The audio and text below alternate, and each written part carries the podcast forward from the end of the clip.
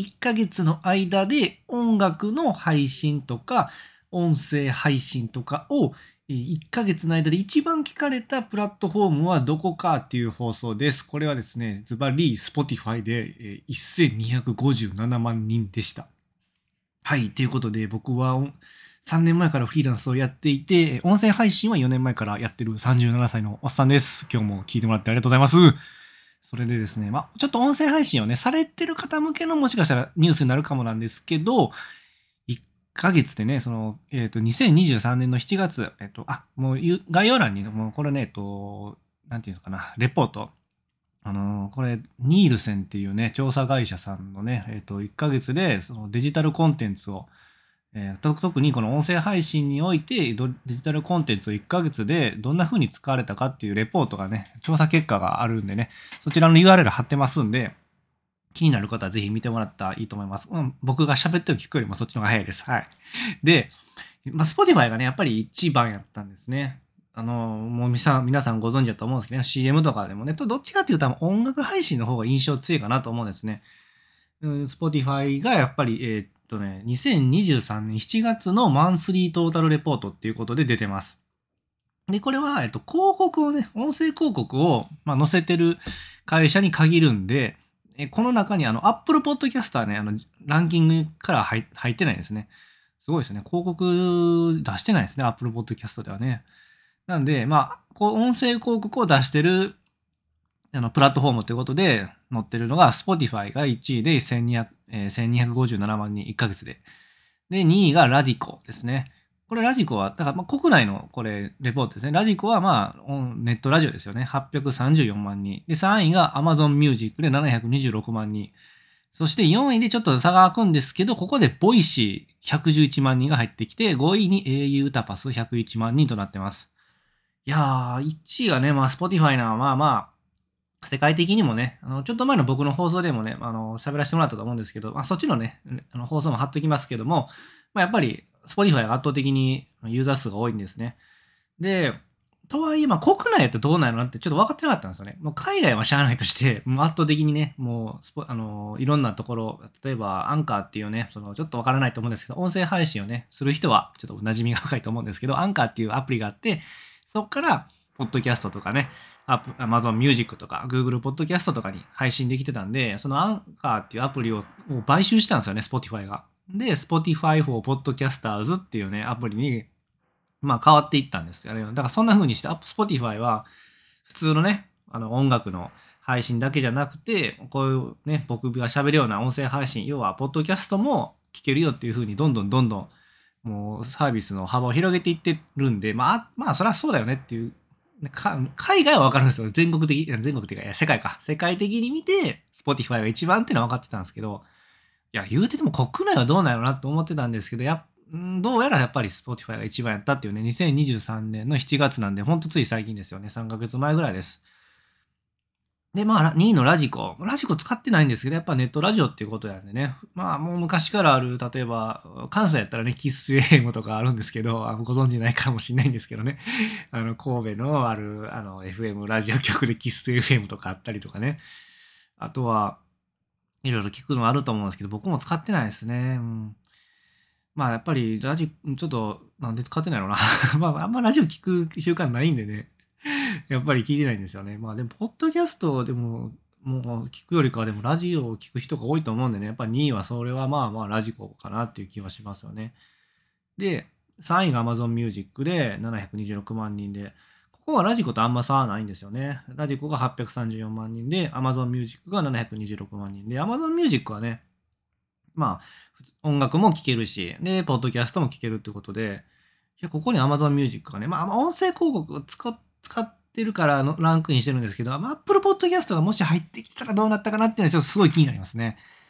いや、Apple Podcast は多分ね、まあ、わかんないんですけど、多分一番多分僕のね、あの、少ない、あの、唯一聞いてくれてるよね、少ないリスナーさんもいらっしゃるポッドキャスト配信の、まあ、アナリティクス見る限り、Apple Podcast は一番聞いてくれてるんですね。ありがとうございます。だから、僕の肌感覚ですけど、Apple Podcast が国内やったら、ひょっとしたら1位に入ってきてもおかしくないかなと思ってます。Spotify を抜いてもね、その、ポッドキャストだけで考えると。その音楽、あの、ポッドキャスト、アップルポッドキャストは音楽聴けないんですよ。あの、あもしね、iPhone で音楽聴こうと思ったら、Apple Music のサービスね、プラットフォームしかないと思うんで。で、Apple Podcast では音楽聴けないんで、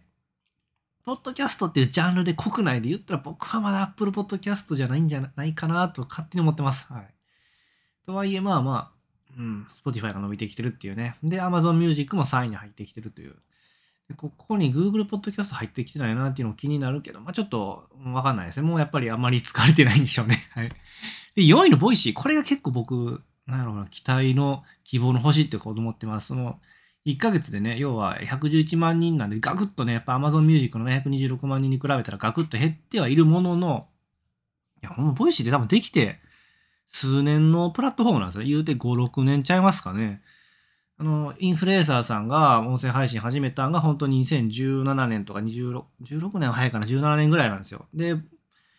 だから本当6年ぐらいなんですけど、そういうね、すごい、まあ言うたら多分スタートアップ的なね、企業が作った、要はプラットフォームでここに乗ってくるって結構すごくないですかね。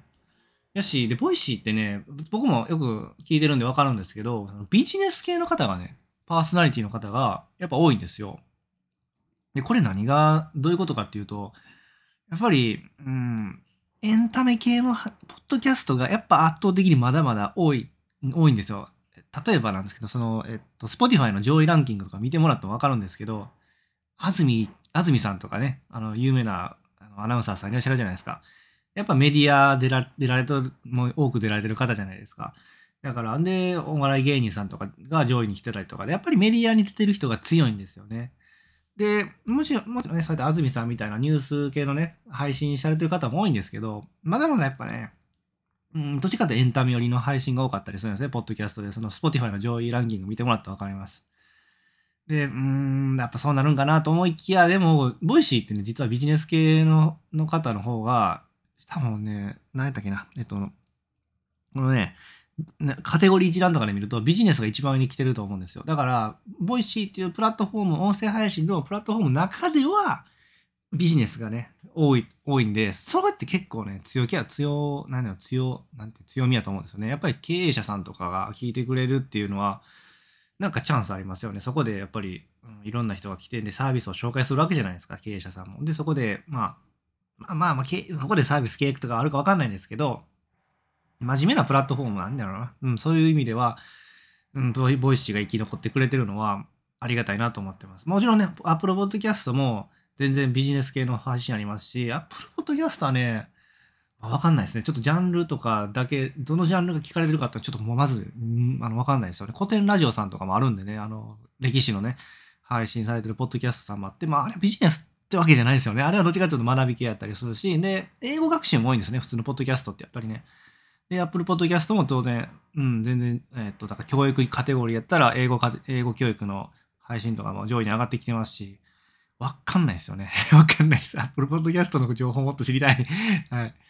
ということでね、ボイシーがね、4位に入ってきてるのは僕は結構ね、期待の星なんですよね。今ちょっとね、いろいろ、うん、あのボイスドラマがいらないよみたいな感じでね、結構、うん、ちょっとあのー、なんか、いろんな人がね、ボイシー頑張ってくれっていう意味を込めていろいろね、あの、あの結構配信されてる人多いんですけど、まあ、僕はボイシーで配信させてもらえてないんで 全然ね、応募しても受からないんで、もう全然最近送ってもないんですけど、パーソナリティに応募ね、また送るかな。はい。いやでも本当やっぱり、うん、いろんな人のね、ビジネス系、特にビジネス系のね、インフルエンサーさんの放送を聞かせてもらってるんでね、ボイシーさんにはもっと、これから、うん、なんていうか、アップルポッドキャストには追いつくかどうかわかんないんですけど、圧倒的なんでね、すごいね、歴史もあるんで、ポッドキャストっていう歴史があるんでね、なかなかなんですけど、まあまあ、期待、大期待してるっていう感じですね。ということで、ちょっと今日はね、あの音声配信をされてる人向けのね、ちょっとニュースになっちゃったかもしれないです。あの聞く側の人あんまりね、いや、どこで聞いても一緒やんと思うかもなんで、本当にあの興味なかったら申し訳なかったです。はい。えー、っと、2023年の7月のマンスリートータルレポートっていうことで、えっと、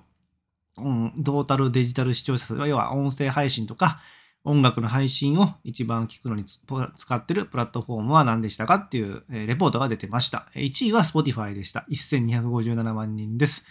で、5位になんと Voicy の111万人が入ってきてるんで、僕は Voicy にすごい期待してますっていう あの、個人的な 気持ちを含めた放送でした。はい、ということでね、こんな感じで、まあ、3年間フリーランスやフリーランスやってて、まあ、音声配信4年間やってる37歳のおっさんがですね、まあ、ぼしょぼしょとしょぼしょぼと頑張ってる放送です。よかったらですね、そこのスマホに書かれてるフォローボタン、それ応援のボタンになっておりますんで、よかったらですね、忘れないうちにポチッと、忘れないうちにポチッと押してもらったらすごく励みになりますんで、よかったらお願いします。最後まで聞いてもらってありがとうございました。次回もよかったらお願いします。本当にありがとうございました。それではまた。